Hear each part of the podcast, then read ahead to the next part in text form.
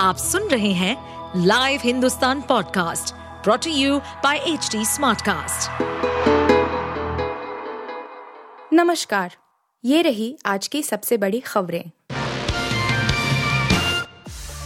मालदीव के नवनिर्वाचित राष्ट्रपति मोहम्मद मुइज्जू ने पदभार संभालने के बाद भारतीय सैनिकों को निष्कासित करने की कसम खाई थी। वे ऐसे बयान दे रहे थे जिससे भारत और मालदीव में तनाव बढ़ सकता था, लेकिन अब उनके तेवर ठंडे पड़ते दिख रहे हैं।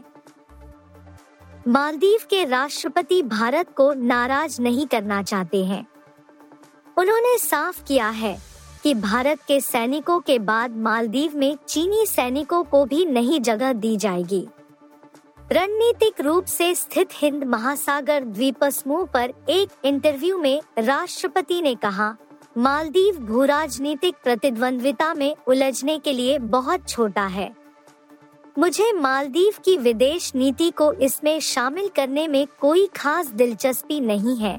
सितंबर में मुइज्जू की चुनावी सफलता मालदीव में भारत के बड़े राजनीतिक और आर्थिक दबदबे के खिलाफ निरंतर अभियान और विशेष रूप से भारतीय सेनाओं को देश से बाहर करने की उनकी प्रतिज्ञा पर निर्भर थी। हालांकि उन्होंने कहा है कि वह चीन या किसी अन्य देश को भारतीय सैनिकों की जगह लेने की इजाजत नहीं देंगे और उन्होंने बीजिंग के करीब होने की खबरों को खारिज कर दिया। वह इस बात पर जोर देते हैं कि वह केवल मालदीव समर्थक है। 45 वर्षीय नेता ने राजधानी माले में अपने घर पर कहा, हम सभी देशों, भारत, चीन और अन्य सभी देशों के साथ मिलकर काम करने जा रहे हैं। मुइज्जू ने कहा कि उन्हें अनुमानित 50 से 75 भारतीय सैनिकों की वापसी पर नई दिल्ली के साथ औपचारिक बातचीत शुरू होने की उम्मीद है, जो एक संवेदनशील अभियान मुद्दा है। कश्मीर के डोडा में 250 मीटर नीचे खाई में जा गिरी बस, 38 लोगों की मौत, बचाव कार्य जारी। जम्मू कश्मीर के डोडा जिले में एक बस 250 मीटर नीचे जा गिरी है। इस हादसे में 38 लोगों की मौत हो गई है। फिलहाल राहत एवं बचाव कार्य शुरू कर दिया गया है। यह बस किश्तवाड़ से जम्मू जा रही थी। इसी दौरान बस का संतुलन बिगड़ गया और वह 250 मीटर नीचे एक और सड़क पर जा गिरी। डोडा के एसएसपी अब्दुल कयूम ने बताया कि किश्तवाड़ से जम्मू जा रही बस संतुलन खो बैठी। इसके बाद बस नीचे 250 मीटर लुढ़कते हुए नीचे एक और रोड पर आ गिरी।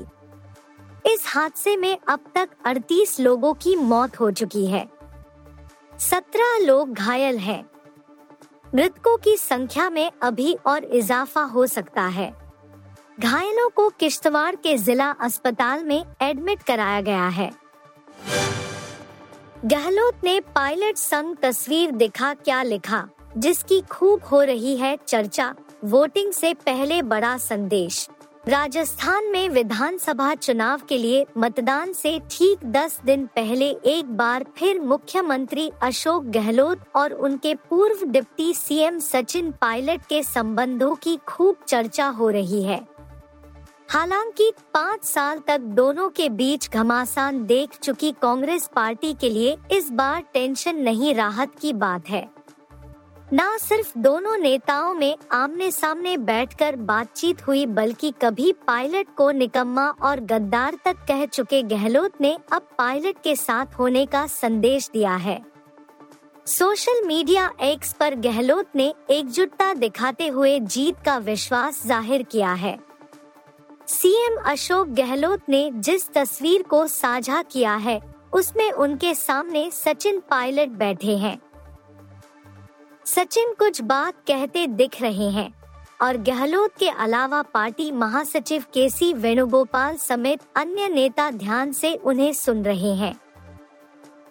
गहलोत ने खुद अपने आधिकारिक अकाउंट से फोटो शेयर करते हुए लिखा, एक साथ जीत रहे हैं। फिर से उन्होंने पोस्ट के साथ हैशटैग कांग्रेस फिर से इस्तेमाल किया। माना जा रहा है कि गहलोत ने चुनाव से पहले यह संदेश देने की कोशिश की है कि पायलट और उनके बीच अब सब कुछ ठीक है। राजस्थान में कमान को लेकर गहलोत और पायलट के बीच पिछले विधानसभा चुनाव के बाद से ही टकराव रहा है।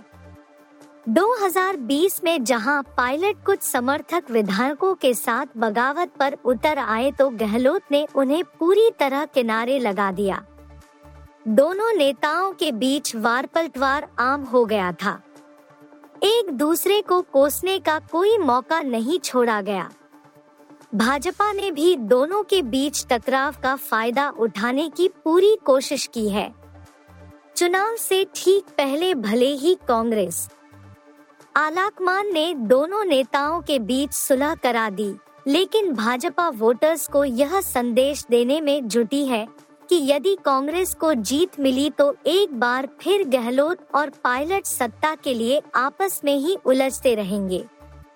ऐसे में गहलोत की तस्वीर को इमेज बदलने की कोशिश का हिस्सा माना जा रहा है। चीनी कंपनियों ने दुनिया का सबसे तेज इंटरनेट नेटवर्क लॉन्च किया है।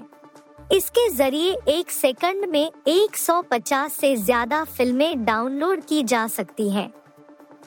उन्होंने यह दावा किया है कि इस इंटरनेट के जरिए 1.2 टेराबाइट टीबी प्रति सेकंड पर डेटा ट्रांसमिट किया जा सकता है। साउथ चाइना मॉर्निंग पोस्ट के अनुसार यह इंटरनेट स्पीड फिलहाल दुनिया में मौजूद सबसे तेज इंटरनेट स्पीड की तुलना में लगभग 10 गुना अधिक तेज है। बता दें कि यह प्रोजेक्ट सिंघुआ विश्वविद्यालय, चाइना मोबाइल, हुआवेई टेक्नोलॉजीज और सेरनेट कॉरपोरेशन ने मिलकर लॉन्च किया है। 3000 किलोमीटर से अधिक चौड़ाई तक फैला यह नेटवर्क एक व्यापक ऑप्टिकल फाइबर केबलिंग सिस्टम के माध्यम से बीजिंग, वुहान और ग्वांगझो को जोड़ता है। यह प्रति सेकंड चौंकाने वाली 1.2 टेराबिट्स 1200 गीगाबिट्स पर डेटा ट्रांसमिट करने की क्षमता रखता है। दुनिया के अधिकांश इंटरनेट बैकबोन नेटवर्क केवल 100 गीगाबिट प्रति सेकंड पर काम करते हैं। यहाँ तक कि अमेरिका में भी इंटरनेट के हालिया अपग्रेड के बाद स्पीड 400 जीबी प्रति सेकंड तक ही है, जो चीन के नए नेटवर्क से बहुत पीछे है। बीजिंग वुहान ग्वांगझो कनेक्शन महत्वाकांक्षी फ्यूचर इंटरनेट टेक्नोलॉजी इंफ्रास्ट्रक्चर परियोजना का हिस्सा है, जो एक दशक से चल रहा है। हिटमैन रोहित शर्मा ने बनाया वर्ल्ड कप में छक्कों का वर्ल्ड रिकॉर्ड, क्रिस गेल को छोड़ा पीछे।